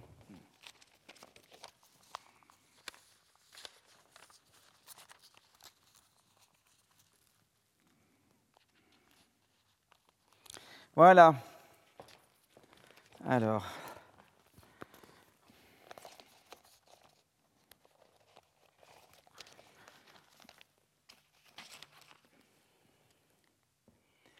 Alors il y a un côté, disons, euh, euh, l'innovation a quand même un côté positif pour la santé, parce que j'ai parlé tout à l'heure, j'ai montré des, figures, mais euh, je peux vous en, donc quand même un, élément important, c'est que disons que l'élément important, c'est le suivant. L'élément important, l'élément vertueux, c'est que, eh bien, euh, l'innovation a beaucoup contribué à l'augmentation des espérances de vie. Là, ce que ça montre, cette figure, euh, le tableau 1 montre la chose suivante. Il montre l'évolution du PIB par habitant et celle de l'espérance de vie. Vous voyez, donc euh, PIB et espérance de vie, d'accord? PIB et espérance de vie.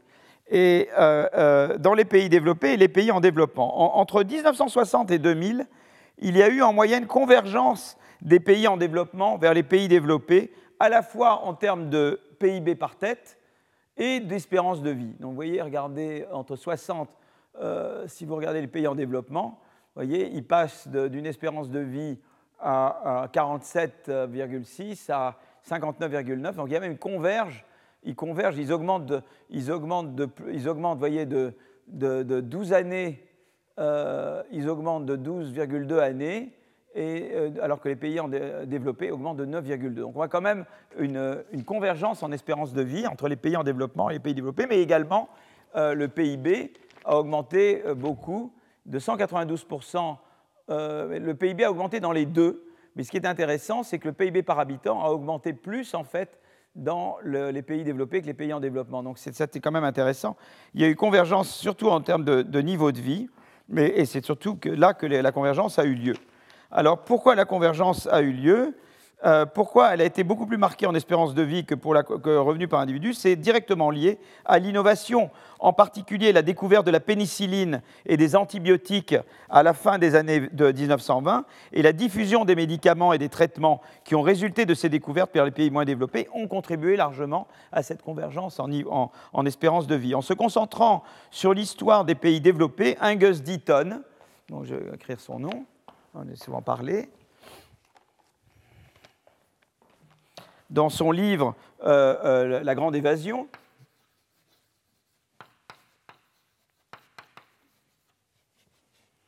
Euh, donc Deaton nous apprend qu'avant 1900, l'espérance de vie à 15 ans était supérieure à l'espérance de vie à la naissance, parce que vous aviez beaucoup de mortalité infantile. Et en raison donc et seulement à partir de l'introduction de nouveaux vaccins a inversé la comparaison entre ces deux mesures au début du XXe siècle. De façon similaire, avant 1950, l'amélioration de l'espérance de vie concernait principalement les enfants. Après 1950, en revanche, on a observé une hausse considérable de l'espérance de vie après 50 ans. Et ça, c'est dû beaucoup à cause de la baisse du tabagisme. Et, euh, en fait, on a un mode de vie plus sain, d'accord? Euh, L'introduction aussi des diurétiques a permis de s'attaquer au problème d'hypertension artérielle et de réduire considérablement les décès d'origine cardiovasculaire à partir des années 70 aux États-Unis, puis dans les autres pays développés. Donc l'innovation quand même a joué un rôle formidable. Donc ça, c'est le bon côté de l'innovation. Donc au total, l'innovation a permis l'augmentation spectaculaire de l'espérance de vie dans le monde et une convergence des espérances de vie entre pays pauvres et pays riches, et ainsi qu'au sein des pays développés. Seulement, évidemment, il y a un côté sombre de, euh, de l'innovation. Et le côté sombre, c'est celui qui est lié à la destruction créatrice. Donc ça, c'était voilà, le livre d'Angus Deaton que j'ai mentionné. D'accord? Donc, euh, euh, donc, euh, euh, donc, donc, je continue sur le, côté euh, pas sombre. On, voit, si vous voulez, là, on voit, donc là, ça, vous savez, c'est le décollage. donc ça, c'est le PIB par tête dans le monde. Alors, il commence à décoller 1820, mais mondialement, il décolle là, comme ça, vous voyez, et l'espérance de vie se met à décoller. Évidemment, elle décolle avant en Europe que, que dans des pays moins développés. L'Afrique, évidemment, est en retard, mais elle décolle quand même en espérance de vie. D'accord?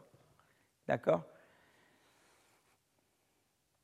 Alors on voit un peu le décollage de PIB par tête, la révolution industrielle, les, différents épisodes, la, guerre mondiale évidemment qui vous fait chuter un peu, euh, et puis ça repart, etc. Hein.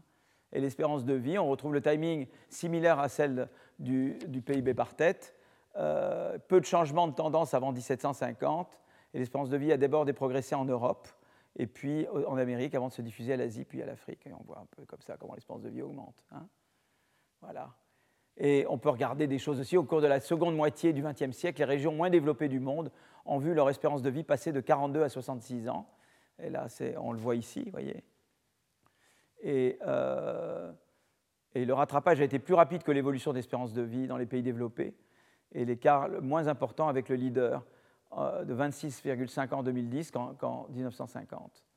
Vous voyez, on voit, on voit l'Afrique subsaharienne, on voit le, et vous voyez, on voit comment, comment les, vous voyez, donc l'Europe du Nord, et quand même la, la et ce qui est extraordinaire, c'est la, la, la, Chine. Vous voyez la Chine là, la Chine, donc là évidemment c'est une catastrophe famine, et la Chine rattrape extraordinairement. Hein. Vous voyez, l'Amérique latine, il y a quand même une convergence. C'est intéressant, on peut regarder aussi homme, euh, les effets sur le, genre. Les, hommes comme pour les femmes, l'augmentation rapide de l'espérance de vie, l'épidémie de grippe espagnole très marquée en 1918, vous voyez, c'est intéressant, quoi, la grippe espagnole. Espérance de vie toujours plus importante pour les femmes que pour les hommes, trois ans en, 1900, l'écart s'est creusé au cours du XXe siècle, cause principale, le tabac. Le plateau observé pour les hommes entre 40 et 60 est lié à la consommation importante de cigarettes. Et vous le voyez là, vous voyez là le plateau, il y a moins pour les femmes. Intéressant. Euh, l'espérance de vie, alors c'était intéressant, entre 1550 et 1750, l'espérance de vie comparable entre la noblesse anglaise et le reste de la population. À cette époque, rien ne protégeait davantage la noblesse des maladies. Et puis, à un moment donné, euh, le décollage pour l'espérance de vie de la noblesse à partir de 1750, alors que celle de le reste de la population stagne. Avec l'avènement des Lumières, la science prend une place plus importante dans la société et le traitement médical est mieux accepté dans la société. Donc, en avant, le vaccin contre la variole. Mais comme les traitements sont chers, seule la noblesse en profite dans un premier temps. Puis après, évidemment, ça évolue. Hein. Mortalité infantile, on est ce que je disais tout à l'heure. Nombre d'années qu'une personne peut espérer vivre à sa naissance, à ses 15 ans. Avant 1900, l'espérance de vie à 15 ans était supérieure à l'espérance de vie à la naissance. voyez?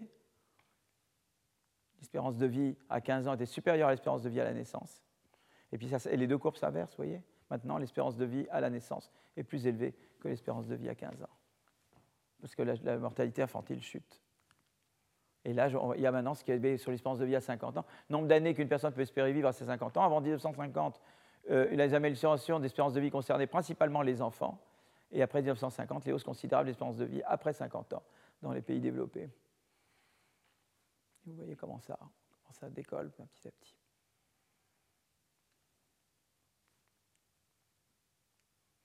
Voilà, donc après on peut détailler sur cardiovasculaire, tabagisme, je vais passer là-dessus. Et euh, une chose est importante, si vous voulez, c'est qu'il y a évidemment, j'ai parlé de PIB par tête et d'espérance de vie, et enfin, il y a une relation entre les deux, évidemment. Hein.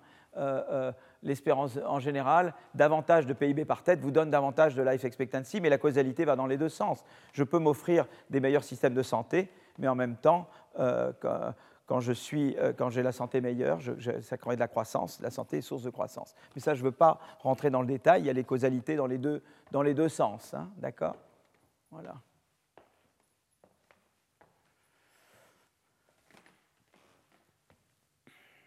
Alors, des choses intéressantes, par exemple, euh, que dans les pays développés, les causes de mortalité sont déplacées vers les maladies chroniques. Vous voyez, donc on a pu de plus en plus traiter euh, avant, c'était des maladies infectieuses, mais on a trouvé des vaccins. Bon, là, on est dans une maladie infectieuse à nouveau, mais, euh, euh, mais euh, les causes de mortalité sont déplacées beaucoup dans les maladies chroniques. D'accord? Euh, Angus Deaton observe tout de même qu'à PIB par tête donnée, les pays en développement de nos jours ont des espérances de vie plus élevées que les pays développés au début du XXe siècle. Quand je suis né à Édimbourg en 1945, l'espérance de vie en Écosse était plus basse qu'en Inde aujourd'hui. Lorsque mon père est né dans le bassin du Yorkshire en 1918, la mortalité infantile en Angleterre était plus élevée qu'en Afrique subsaharienne aujourd'hui. Et ça, c'est parce que euh, bah, c'était l'innovation, c'est-à-dire la diffusion des vaccins, la diffusion des, des médicaments, évidemment, joue un rôle très important. OK. Alors, euh, je, voudrais passer sur ça et euh, je voudrais euh, aller en disant, voilà, donc je, dis vraiment, comme je disais tout à l'heure, l'importance des connaissances, c'est-à-dire vraiment d'abord la théorie microbienne au cours du XVIIe, XVIIIe siècle, qui suggère que de nombreuses maladies sont causées par des micro-organismes. Elle constitue un élément fondamental de la médecine moderne. Plus récemment, la découverte de la pénicilline et des antibiotiques, preuve de la nocivité de la cigarette, mise au point de puces thérapeutiques efficaces et peu coûteuses pour lutter contre l'hypertension artérielle. Bah, toutes ces innovations, évidemment, ont contribué euh, énormément à, nos progrès. Donc ça, c'est le côté vraiment, c'est le côté vraiment lumineux de, euh, de euh, de l'innovation, d'accord? Mais il y a un côté sombre de l'innovation. Et le côté sombre, c'est que, eh bien, l'innovation, ça crée euh, du chômage. Et le chômage est une source de stress. Alors ce que je voudrais quand même commencer par montrer, c'est la chose suivante. Euh, je vais vous dessiner les courbes parce que j'aurais dû les mettre dans mon... Euh, j'aurais dû les mettre dans, mon, dans, dans mes slides et je ne les ai pas mises. Et je vais juste vous les dessiner.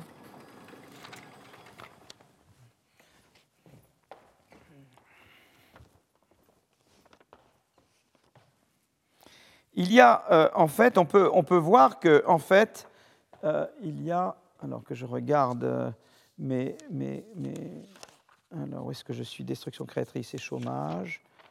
Figure 1, figure 2. Alors, figure 2. Alors, je crois que c'est là. Voilà.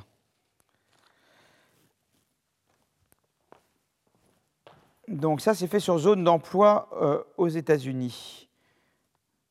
Et on regarde dans les zones d'emploi aux États-Unis. Donc ça, c'est tiré de mon papier avec, euh, donc c'est Aguillon, Axigit, euh, euh, Ditton, Roulet.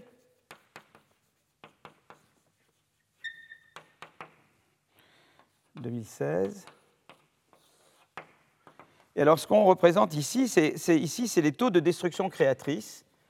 Taux de destruction créatrice. Alors, je, vais expliquer dans un moment comment on mesure la destruction créatrice. Et en ordonnée, je mets taux de chômage. Donc, destruction créatrice, c'est la moyenne, si vous voulez, c'est euh, le taux de destruction créatrice, c'est la somme euh, si, vous voulez, c'est euh, la, quantité de, jobs détruits plus la quantité de nouveaux jobs divisé par la moyenne des jobs des emplois sur les deux périodes, hier et aujourd'hui. Donc je regarde combien d'emplois créés, combien, euh, combien d'emplois détruits, et je, et, je, divise par la moyenne des emplois entre hier et aujourd'hui. Donc ça, c'est une manière de mesurer la destruction. Je peux le faire en termes de jobs ou en termes d'entreprises. Combien d'entreprises créées nouvellement combien d'entreprises disparaissent, je fais la somme des deux et je divise par la moyenne de, du nombre d'entreprises entre hier et aujourd'hui. D'accord? Ça fait donc j'ai le taux de destruction créatrice. D'accord? Et ce qu'on montre, c'est qu'en fait, il y a une relation croissante dans les zones d'emploi, donc il y a ce qu'on appelle des zones d'emploi, des, zones, hein, des zones d'emploi, et dans les zones d'emploi où il y a plus de destruction créatrice, il tend à y avoir un taux de chômage plus important. Et pourquoi? Parce qu'en en fait, qu'est-ce qui se passe? C'est que eh bien, le marché du travail est frictionnel. Quand, il y a des destructions créatrices, il y a des firmes qui baissent, ou des emplois qui disparaissent, des nouveaux emplois. Seulement, quand l'emploi disparaît, la personne se retrouve au chômage pendant un certain temps et ne trouve pas tout de suite un nouvel emploi, parce qu'il y a des frictions sur le marché du travail. Si j'étais dans un monde où on trouve un emploi tout de suite, il n'y aurait aucun problème. Mais en fait, euh, il y a, euh, si vous voulez, le, chômage est créé. Alors c'est vrai qu'en même temps, la croissance va créer de nouveaux emplois, mais ils vont être créés plus tard. Et en fait, on se, parce qu'il y a un aspect que l'innovation détruit des emplois, mais elle en crée plus nouveaux après. Mais quelque part, quand vous avez un chômage, hein, quand vous avez des frictions sur le marché du travail, eh bien, euh, on peut comprendre que l'aspect, en tout cas, qu'il y ait cette relation positive entre création destructrice et taux de chômage. Voilà et en tout cas, c'est ce qu'on trouve empiriquement. Dans les zones d'emploi où le taux de destruction créatrice est plus grand, on, tend à observer plus de chômage. D'accord Voilà, donc ça, c'est ce que je disais tout à l'heure. Et donc, on peut dire, ben voilà, euh, euh, on peut dire, ben voilà, donc c'est embêtant parce que le taux de, parce que finalement, le chômage, c'est pas une bonne chose. Hein D'accord Donc, on peut dire, ben voilà, comme ça détruit de l'emploi, eh bien, ça peut avoir des conséquences sur la santé. Et ces conséquences sur la santé ont été mises en évidence par euh, Deaton et Case, donc Anne Case et, Angus Deaton, dans un papier très lu qui s'appelle Mortality and Morbidity in the 21st Century à Brookings. Et euh, qu'est-ce qu'il montre euh, Qu'est-ce que montrent nos amis Deaton? Alors que je ne me plante pas dans mes, dans mes que je me plante pas maintenant dans mes, dans mes, dans le côté sombre. Voilà, je suis, je suis là où il faut. Voilà, ça y est, j'ai tout maintenant. Donc, dans leur article, Angus Deaton et Anne Case mettent le doigt sur un phénomène euh, récent très inquiétant. Après avoir longtemps baissé, la mortalité au sein de la population américaine blanche non hispanique d'âge moyen, entre 50 et 54 ans, elle s'est mise à augmenter cette mortalité depuis le début des années 2000, avec une accélération nette depuis 2011-2012. Et vous voyez là, regardez, les blancs non hispaniques euh, euh, vous voyez, c'est donc si vous voulez les, blancs, alors là, là vous avez donc vous avez le nombre de morts et vous avez les blancs non hispaniques, lycée ou moins, voyez? C'est donc les, blancs non hispaniques non qualifiés. Voyez ce que je veux dire? C'est ça surtout. Population euh, blanche non hispanique non qualifiée. D'accord? L'autre fait saillant, c'est euh, donc, ce qu'on voit là, c'est je remets, c'est la population d'âge moyen euh, appelée WHN, c'est ça, avec niveau, avec niveau high school or less, se, met à, se met à augmenter. D'accord? Alors, il y a plusieurs causes de cette augmentation. Détérioration des perspectives d'emploi, baisse de la stabilité familiale, tout ça très lié à la destruction créatrice. Face à cette situation, cette population s'est notamment tournée vers la drogue, l'alcool, le suicide. Pour Case Editon, cette hausse de mortalité traduit l'effondrement de la classe moyenne blanche américaine. Évidemment, le Trump, ben, voilà, on, connaît les conséquences politiques de ce phénomène. Hein. voilà. Alors, il y a ce qu'ils appellent les, morts de désespoir, d'accord? Donc, euh, euh, et... Euh, et donc les, morts de désespoir, c'est les morts liées au suicide, à l'alcoolisme, aux overdoses. Et vous avez une hausse significative entre 2000 et 2014. Vous voyez, il y a 2000 et 2014, et vous voyez comment les zones noircissent. Euh, euh, d'abord dans le sud-ouest des États-Unis, ça commence là, et puis après ça se répand euh, dans, le reste du pays. Et ce qui est intéressant, c'est que les, auteurs, euh, remarquent que cette augmentation est constatée à tous les niveaux d'urbanisation. C'est très intéressant également. Donc pas juste dans les, pas juste dans les campagnes ou pas dans. Voilà. Et ce qui est intéressant, c'est que là, on montre la part des morts de désespoir dans la population des whites non hispaniques selon l'année de naissance. Et on constate une hausse depuis le milieu du XXe siècle. Donc ceux qui sont nés, euh, vous voyez, ceux qui sont nés euh, voyez, ceux qui sont nés en 2005, voyez, c'est surtout ceux qui sont nés. voyez, plus on est né récemment, plus, plus, le, plus, le, plus la, courbe est, est, pentue. voyez, c'est intéressant. Donc les cohortes les plus récentes ont subi une marche du travail plus incertain, impactant négativement leurs perspectives d'emploi et de revenus. Cela a eu des conséquences négatives sur leurs relations de couple ou familiales. L'augmentation de l'offre d'opioïdes n'est pas perçue par Case Deaton comme un facteur fondamental, mais comme un catalyseur. La prescription d'opioïdes pour le traitement de douleurs chroniques a jeté de l'huile sur le feu, rendant l'épidémie bien pire qu'elle n'aurait été autrement. Alors que la hausse de la part des morts de désespoir est en progression depuis longtemps, elle a été masquée jusqu'à la fin des années 90 par le déclin du nombre de décès liés à des maladies cardiaques ça qui s'est passé. Vous avez eu un, train négatif et un positif qui s'annulait en partie. Mais à partir du moment où, ça s'est stabilisé sur le plan cardiaque, ben, on n'avait plus que l'effet négatif qui, lui, continuait. D'accord? Alors là, on montre que l'augmentation des morts de désespoir chez les whites non-hispaniques d'âge moyen est largement liée aux personnes ayant eu un diplôme d'études secondaires et en dessous. Deaton et Case parlent de deux Amériques, une pour les individus diplômés, une pour les autres. C'est vraiment, le, euh, voyez, c'est ceux-là qui sont les men particulièrement men high school or less, quoi, par rapport à ceux qui, euh, ont un degré universitaire. Auparavant, les individus peu qualifiés avaient davantage de perspectives d'emploi et d'évolution professionnelle. C'était les blue-collar aristocrats des années 70. La baisse significative des perspectives d'emploi et donc de la mobilité sociale est une des causes de la hausse du taux de mortalité, sentiment de déclassement. It's the life you expected to have relative to your father or grandfather is not just there anymore. D'accord? Comparaison des taux de mortalité entre les groupes de population d'âge moyen aux États-Unis. Ces taux de mortalité sont stables ou décroissants, sauf pour les white non-hispaniques ayant un diplôme secondaire ou moins. Ces autres groupes n'ont pas de revenus plus élevés en moyenne que les, que white non-hispaniques.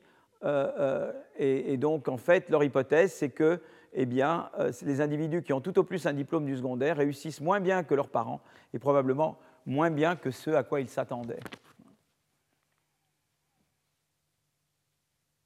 Voilà. Donc ils prêtent davantage en faveur de sécurité sur le marché de l'emploi, de soins plus accessibles pour renverser la tendance. Et là, on arrive aux vertus du modèle, euh, du modèle danois. Et alors là, je pense à la dernière partie. Alors en fait, il y a eu quelque chose de très intéressant, c'est que en fait, euh, qui allait dans le même sens que Deaton et Case, il y a eu une étude de 2009 par Sullivan et Van Wachter, euh, donc je vais réécrire les noms. Et c'est une étude sur des données administratives américaines sur l'emploi et les revenus des résidents de l'État de Pennsylvanie. C'est intéressant quand même la Pennsylvanie, tout le monde s'y intéresse maintenant. Hein. Entre 1980 et 2006. Euh, euh, non, c'est des données de, revenus d'emploi de résidents dans les années 70 et 80 appariées aux statistiques de décès survenus entre 80 et 2006. Les auteurs se concentrent sur les travailleurs ayant connu un emploi stable, le même employeur principal pendant au moins trois années consécutives avant d'être licenciés par leur entreprise. La mortalité augmente de plus de 75% pendant l'année qui suit le licenciement, pour ensuite se stabiliser sur le long terme à 10-15% de plus que si l'emploi n'avait pas été supprimé. Les auteurs s'intéressent ensuite aux facteurs responsables de cette hausse. Dans le court terme, l'augmentation de la mortalité est essentiellement liée pour près de 50 à 75% à la chute de revenus moyens. Et, à une plus grande, et pour 20%, c'est lié à la plus grande instabilité des revenus induits par le licenciement. Donc ça fait baisser le revenu moyen et ça fait aussi un revenu plus aléatoire. Pour 75%, c'est vrai que le revenu moyen baisse, c'est ça qui est cause de mortalité plus grande. Et puis pour 20-25%, c'est le fait que le revenu devient plus instable. D'accord? Donc, dans le long terme, c'est la baisse de ressources qui demeure la principale source d'augmentation de la mortalité, dont les corollaires sont une réduction des investissements individuels dans la santé et un stress euh, chronique accru. Donc là, on est aux États-Unis. Et maintenant, on va, passer au Danemark. D'accord?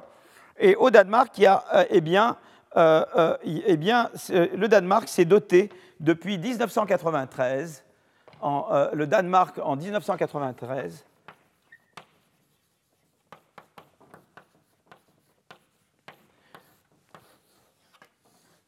en 1993, le Danemark se dote d'un système de flexi-sécurité pour réguler son marché du travail.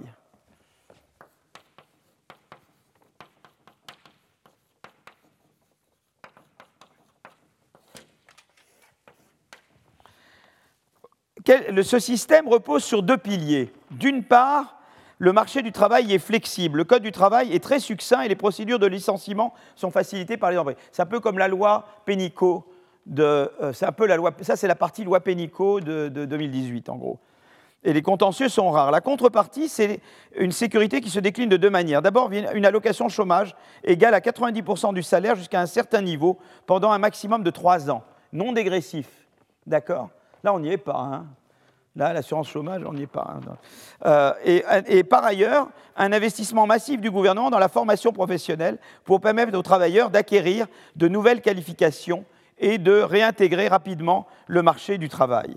C'est vraiment ça, flexibilité à l'embauche au licenciement, mais garantie de revenus et formation. C'est ce triangle-là, c'est ce triptyque-là qui constitue, qui fait vraiment la flexi-sécurité. Et ce que fait Alexandra Roulet, c'est qu'elle dit, ben voilà, on a mis en place cette flexi-sécurité, et eh bien, on peut regarder les effets que ça a sur le. Euh, est-ce que, est que, perdre son emploi a des conséquences sur la santé? On a vu qu'elle en avait aux États-Unis. Est-ce qu'elle en a au Danemark maintenant? Et en fait, ce que fait Alexandra Roulet, c'est qu'elle s'appuie sur plusieurs bases de données administratives danoises sur la période 96-2013, des données fiscales individuelles des appariements entre données d'entreprise et informations sur les salariés, des données euh, euh, émanant de caisses d'assurance chômage et des données fournies par les registres de décès et pour mesurer la dégradation de l'état de santé, eh bien, elle considère des indicateurs comme les achats d'antidépresseurs, les achats de médicaments contre la douleur, la consommation d'alcool. Elle regarde aussi les séjours à l'hôpital ou encore le diagnostic d'une maladie par un médecin, pour voir aussi comme autre indicateur de la détérioration de l'état de santé.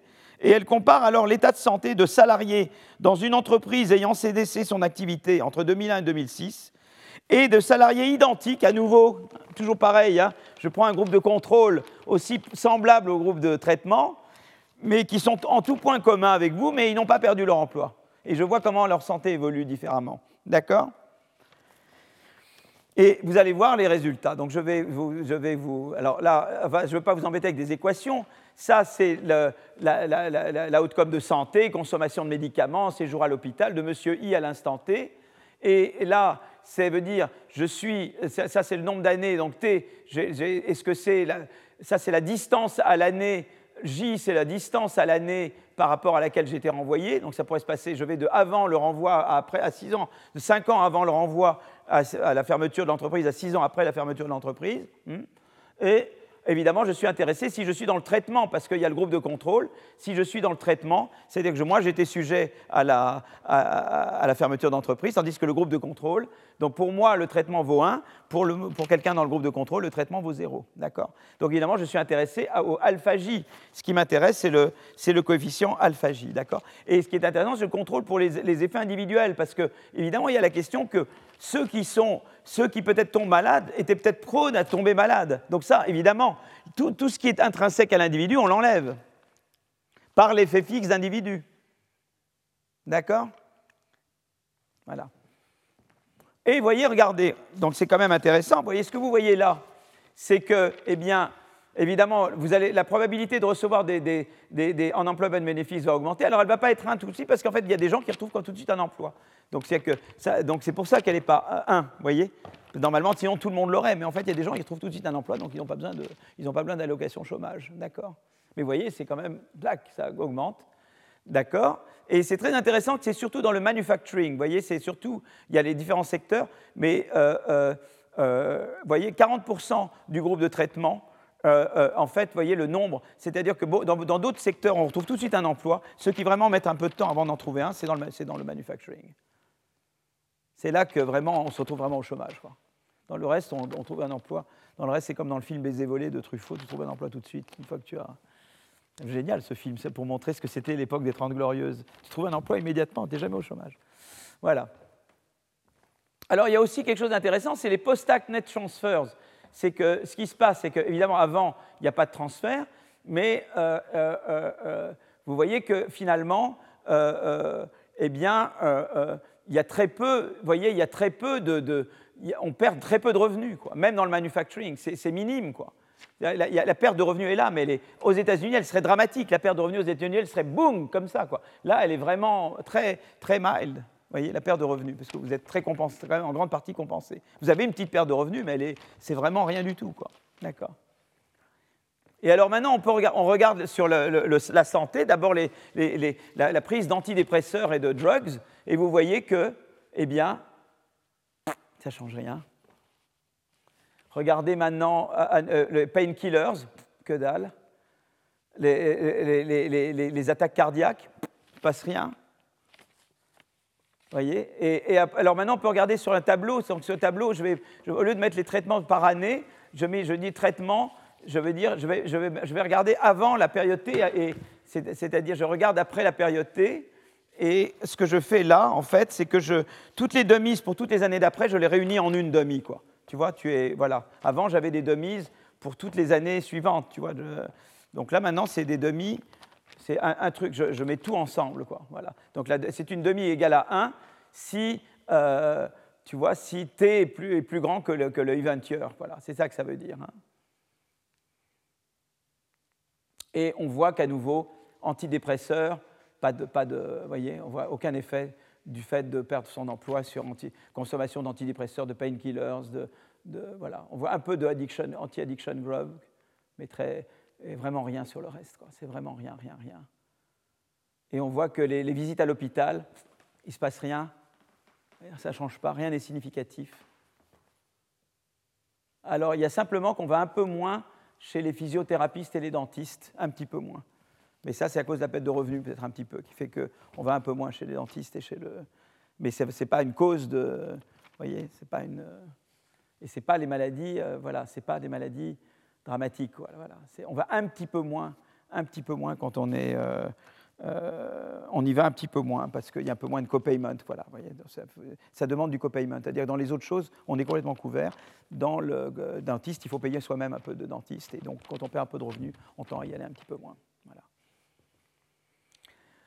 Donc voilà. Et alors maintenant, on peut regarder les taux de mortalité. Et les taux de mortalité, on voit aucun effet traitement, contrôle, euh, alors il y a un tout petit peu de truc, c'est que euh, juste au début, il y a un petit peu plus de mortalité du treated, euh, l'année même. Quoi. Donc ça, c'est un truc initial, mais, donc, mais c'est vraiment les small establishments. Et en fait, ce qu'on pense, c'est que c'est plutôt une causalité inverse, c'est-à-dire que les petits établissements, c'est parce que le type meurt que l'établissement disparaît. Quoi.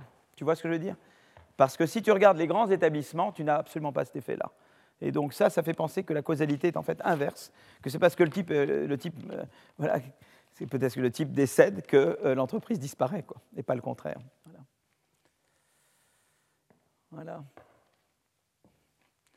Donc voilà, donc en fait, c'est très intéressant parce que ça veut dire que la destruction créatrice, si on a un bon système de flexi-sécurité, eh bien, les effets délétères de la destruction créatrice sur la santé peuvent être neutralisés. Euh, on regarde également dans une étude séparée, euh, donc ce papier avec Oufouk, euh, Axigit, Angus Deaton et Alexandra Roulin, on regarde aussi l'impact sur le bonheur. Et nous, ce qu'on montre, c'est que eh l'impact sur le bonheur de la destruction créatrice est plutôt positif dans les, États américains où, les allocations de chômage sont généreuses. Parce qu'évidemment, il y a le côté que, l'innovation crée du stress, mais en même temps le côté que l'innovation vous augmente la possibilité, le champ des possibles. Cet effet-là domine là où vous avez des allocations chômage plus généreuses. Donc vous voyez, c'est-à-dire qu'on peut vraiment, en ayant un système beaucoup plus flex-sec, beaucoup plus de protection, beaucoup plus protecteur, eh bien, euh, les gens vont voir plutôt le côté positif de l'innovation plutôt que son côté négatif. Donc ça sera vrai non seulement sur la santé, mais également sur des mesures de, euh, de life satisfaction, de comment les gens évaluent leur bonheur, leurs possibilités, etc. Donc ça, c'est intéressant, ça montre qu'on peut... Euh, donc si, voilà, donc voilà ce que je voulais dire. Donc maintenant, je reviens, je reviens et je vais conclure, euh, je vais conclure maintenant ma, leçon d'aujourd'hui. Et oui, il est, il est 30. Donc je reviens à ce que j'avais mis avant. Donc, euh, euh, en fait, l'idée, c'est que, eh bien, il y a une coévolution entre santé et PIB par tête. La santé est facteur de croissance, mais la croissance peut nuire, la, destruction créatrice peut nuire à la santé si les bonnes institutions ne sont pas mises en place. Donc, en fait, si vous voulez, voilà, en gros, un peu la, leçon qu'on en tire, c'est qu'il y a voilà, et le Covid a mis l'accent là-dessus, parce que justement, le Covid a bien montré les, les faiblesses du système social américain, euh, et il a montré également la supériorité en innovation du système américain, encore hier, avec les vaccins. Donc on voudrait, nous, que l'Europe puisse avoir un système d'innovation plus comme celui, un écosystème d'innovation plus comme celui des États-Unis, sans renoncer à notre modèle social et de santé, et en l'améliorant même. Euh, c'est ça le défi. Pour les Américains, le défi, c'est sans nuire à leur système d'innovation, euh, mettre en place un système plus protecteur, Obamacare et d'autres choses. Et c'est ça, chacun va essayer d'aller vers l'autre voyez, en, essayant de prendre de l'autre sans renoncer au bon côté qu'il a lui-même. Et, le défi, c'est ça un peu, c'est d'avoir un capitalisme qui combine à la fois, qui, maximise son potentiel innovateur, parce que la destruction créatrice, c'est une formidable source de progrès humain, mais en même temps de la domestiquer de façon à ce que vous générez une croissance plus juste, moins stressante, plus verte, euh, plus humaine. Quoi. Et voilà, et donc, euh, et donc là, c'est toute la question. Et alors, qui fait ça? J'ai parlé de l'État, le rôle de l'État, mais il y a la société civile, évidemment, qui pousse beaucoup à ça. Le rôle de la société civile joue un rôle très important. On le voit dans le Covid, les pays qui surmontent bien le Covid, c'est pas seulement que l'État est là pour assurer, c'est qu'aussi il y a un, rôle de la société civile pour euh, la distanciation sociale, pour l'isolement, le traçage, tout, le, tout ce qui est test, traçage, isolement ce système ne peut pas fonctionner sans la, coopération de, la société civile. C'est un mélange un peu de coercition et de société civile. Ça ne peut pas être uniquement la coercition. Et dans l'innovation verte, c'est pareil. On sait que l'État a un rôle à jouer pour rediriger le changement technique, comme on l'a vu euh, dans, une, dans, une, dans, une, présentation précédente, mais on sait que les consommateurs également peuvent pousser les entreprises à innover plus vert. Et donc là, à nouveau, le triangle entreprise, euh, État, société civile est crucial. Et plus généralement, c'est vraiment l'État et la société civile ensemble qui peuvent faire en sorte que eh l'innovation continue. D'abord, n'est pas euh, empêchée par quelques firmes en place. Euh, donc ça, c'est tout le dilemme schumpeterien, qu'il faut s'assurer que les innovateurs d'hier ne deviennent pas des, des firmes qui bloquent l'innovation, comme les GAFAM un peu maintenant aux États-Unis. Donc là, euh, c'est important d'avoir l'intervention de l'État, la, législation de concurrence. Euh, donc là, c'est pour ça l'État et la société civile sont importants. La société civile l'est également parce que sinon, en l'absence de société civile, rien n'empêche que les firmes existantes fassent collusion avec l'État. Le lobbying, par exemple, pour limiter le lobbying, pour dénoncer la corruption, la société civile et les médias ont un rôle énorme à jouer. Euh, donc ils ont un rôle à jouer pour permettre à la croissance d'augmenter, pour sortir de ce que Schumpeter craignait. Schumpeter, sa grande crainte, c'était que les, premiers innovateurs arrivent, deviennent riches et bloquent les autres innovateurs. C'était ça. Lui donc pensait que le capitalisme n'irait jamais nulle part parce qu'il pensait que ça serait stoppé par les premiers innovateurs, par la première vague d'innovation. Mais en fait, euh, avec des bonnes législations de concurrence, avec des, avec des, des, des, checks and balances qui, qui, qui s'assurent que, que, les firmes existantes ne peuvent pas trop corrompre les, pouvoirs publics, eh bien, on peut surmonter ce blocage que Schumpeter anticipait. Mais à nouveau, c'est vraiment l'État et la société civile ensemble qui permettent de surmonter ça, qui permettent d'assurer une croissance plus, plus verte, mais également une croissance plus inclusive. Euh, à chaque fois que, je veux dire, la société civile a un rôle très important pour s'assurer que les fruits de la croissance étaient plus justement partagés et que davantage de mobilité sociale avait lieu. Donc je crois que c'est vraiment la clé. C'est ça un peu qui avait été sous-estimé, à mon avis, par, euh, Schumpeter dans son analyse. Voilà, je vais, je vais, je vais m'arrêter là. Et voilà, ben écoutez, voilà, merci beaucoup. Et euh, voilà, on continuera l'année prochaine. Au revoir. Retrouvez tous les contenus du Collège de France sur www.colège-2-france.fr.